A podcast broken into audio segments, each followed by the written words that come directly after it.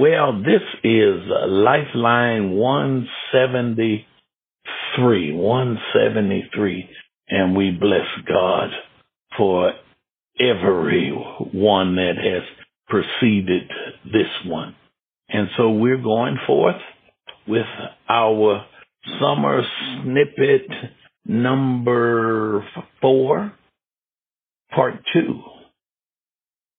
Galatians chapter 5, verse 22. Now the fruit of the Spirit, or but the fruit of the Spirit is love, joy, peace, and here we are, long suffering, long suffering. The fruit of the Spirit is love, joy, peace, and tonight we continue with the fourth fruit, long suffering. Long suffering.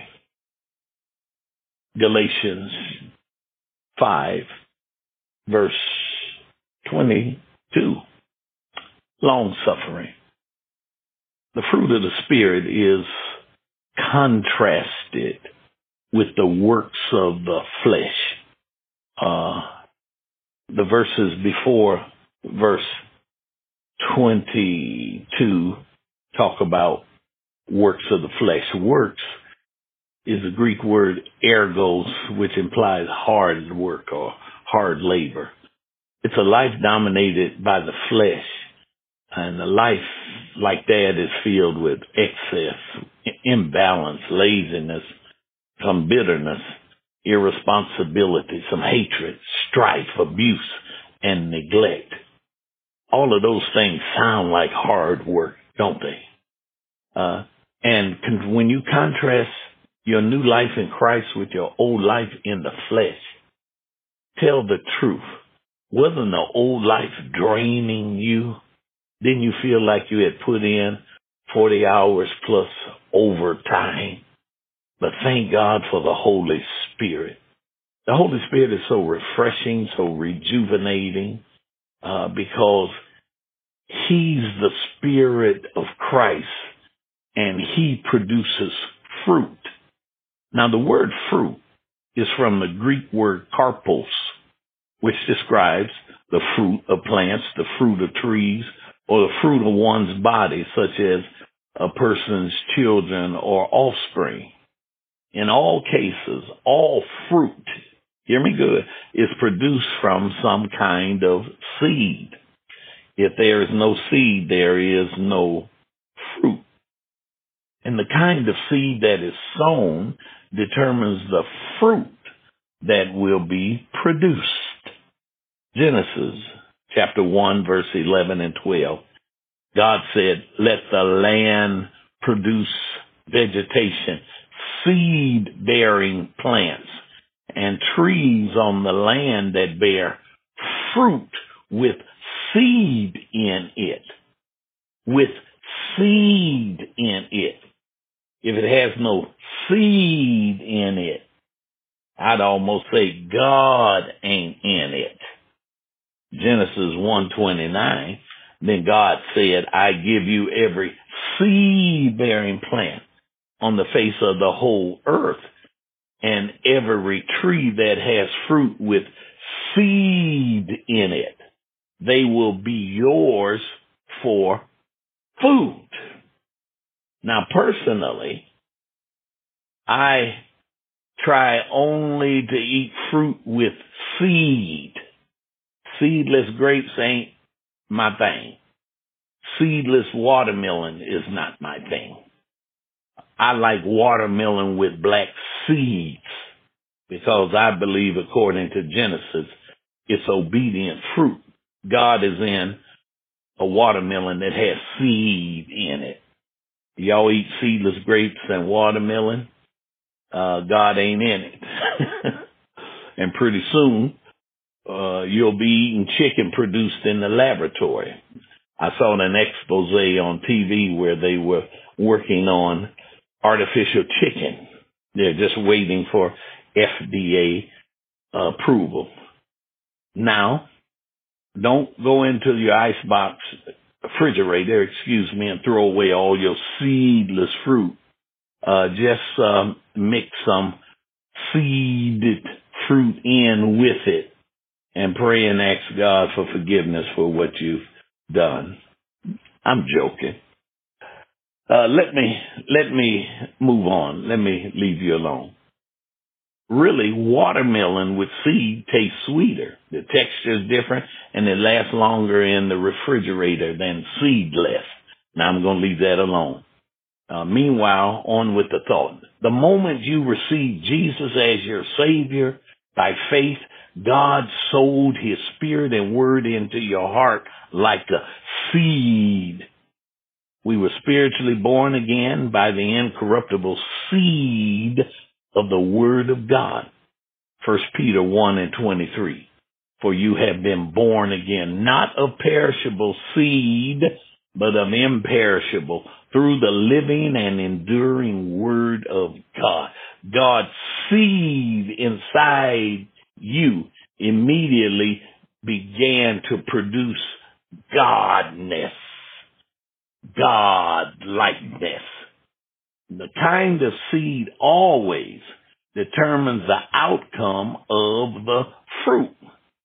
Therefore, we should expect our lives to yield the fruits of the Spirit.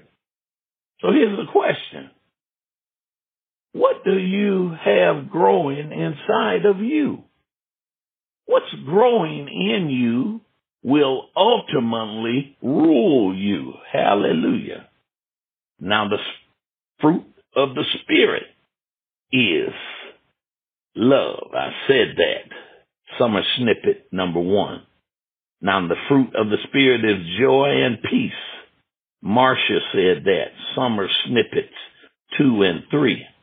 Then last week I gave some thoughts on now the fruit of the Spirit is long suffering. I want to conclude teaching on the fruit called long suffering. Add these truths to last week's.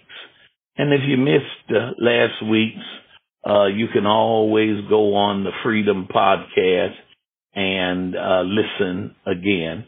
You can go on iHeart. You can go on any of your uh, uh, platforms, Siri or Google, and uh, the lessons in the past weeks are there.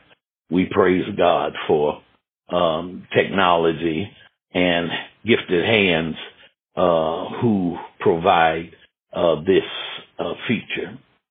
So let's add to last week's long suffering. Long suffering, two, two, two Greek words compounded together.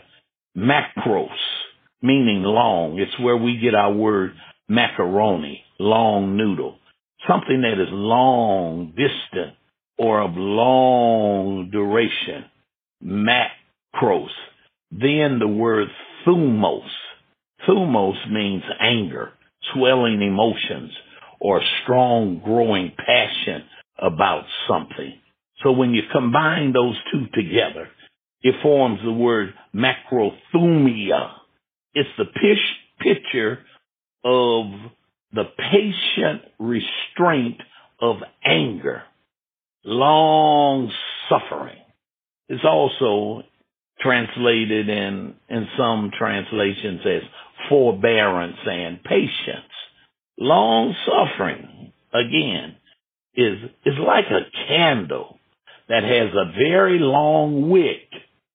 It's prepared to burn a long time. It's ready to patiently wait until someone finally comes around, makes progress, changes, or hears what you are trying to communicate or teach him or her.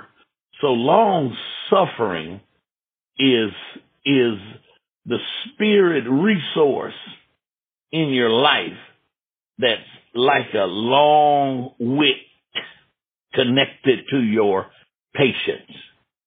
So as a Christian, you cannot have a short wick. You have to have a long wick. You have to have long suffering. We cannot give up on people when they are short with us we have to be long with them. We have to be there, praying in faith that they will come around, change their ways, hear what we are saying. This requires, that's right, long suffering. Some of us are too short with people. We say things like, I don't want to hear it. I'm done. No more. I'm taking my hands off. That's it. I quit. Figure it out on your own. End of quote. Don't say those sort of things.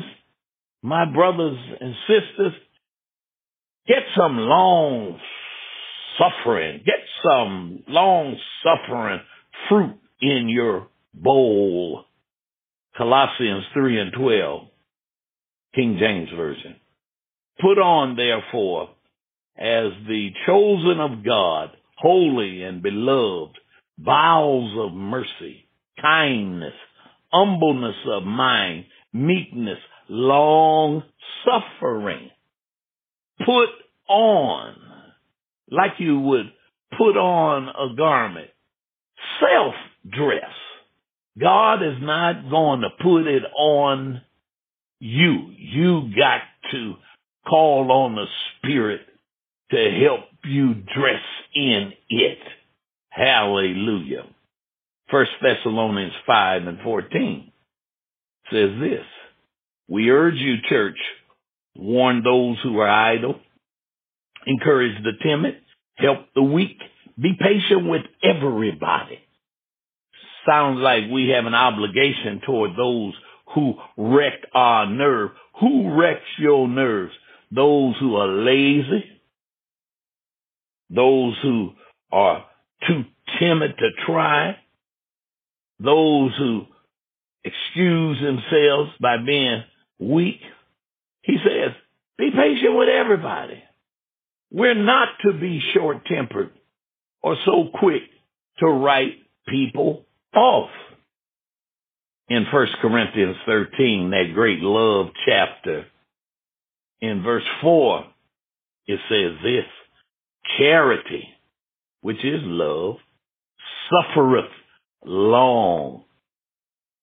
First Peter 3 and 9 puts the icing on the cake.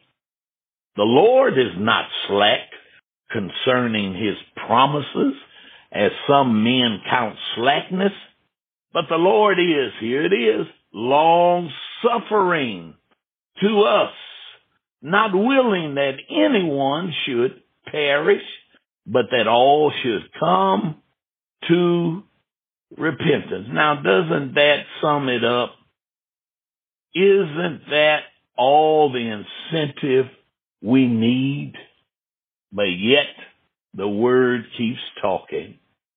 The Lord himself is long suffering. He does not throw in the towel on folk who don't respond immediately, positively, or properly to him. Should we follow our leader? I save this last one as a proof text. Luke 23, verse 34. Then, said Jesus, then, a continuative adverb, meaning he didn't stop being himself. As he was before this moment, he continues being himself. In the face of their lies, brutality, taunts, and laughs, he keeps being Jesus.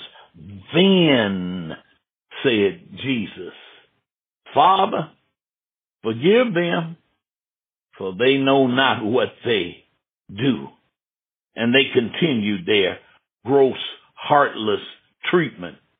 They parted his raiment and cast lots. They, by demonstration, show they don't appreciate or even recognize or respect he who is dying for the sins of the world. They keep doing what they're doing but Jesus keeps doing him self. You got to keep doing you. Hallelujah. In the spite of what people are doing. Great God. Jesus kept being Jesus. Why? Because his love was, here it is, long suffering. Say this. I will not be easily angered. I will not blow up. I will not go into a fit of rage. I will not lose my temper. I will not say things I later regret. Long suffering helps us to be more like Him who died on the cross for the salvation of sinners. The Reverend Dr. Gail Rice preached at St. Sabina on Good Friday. This was her text, Luke 23, 34. And her topic was, it ain't easy. And that's the truth, isn't it? And that's why long suffering is necessary and so vital. Because some folk don't make it easy. Now, the fruit of the Spirit is long suffering. This is the word of faith which I teach. Amen. Amen. Amen.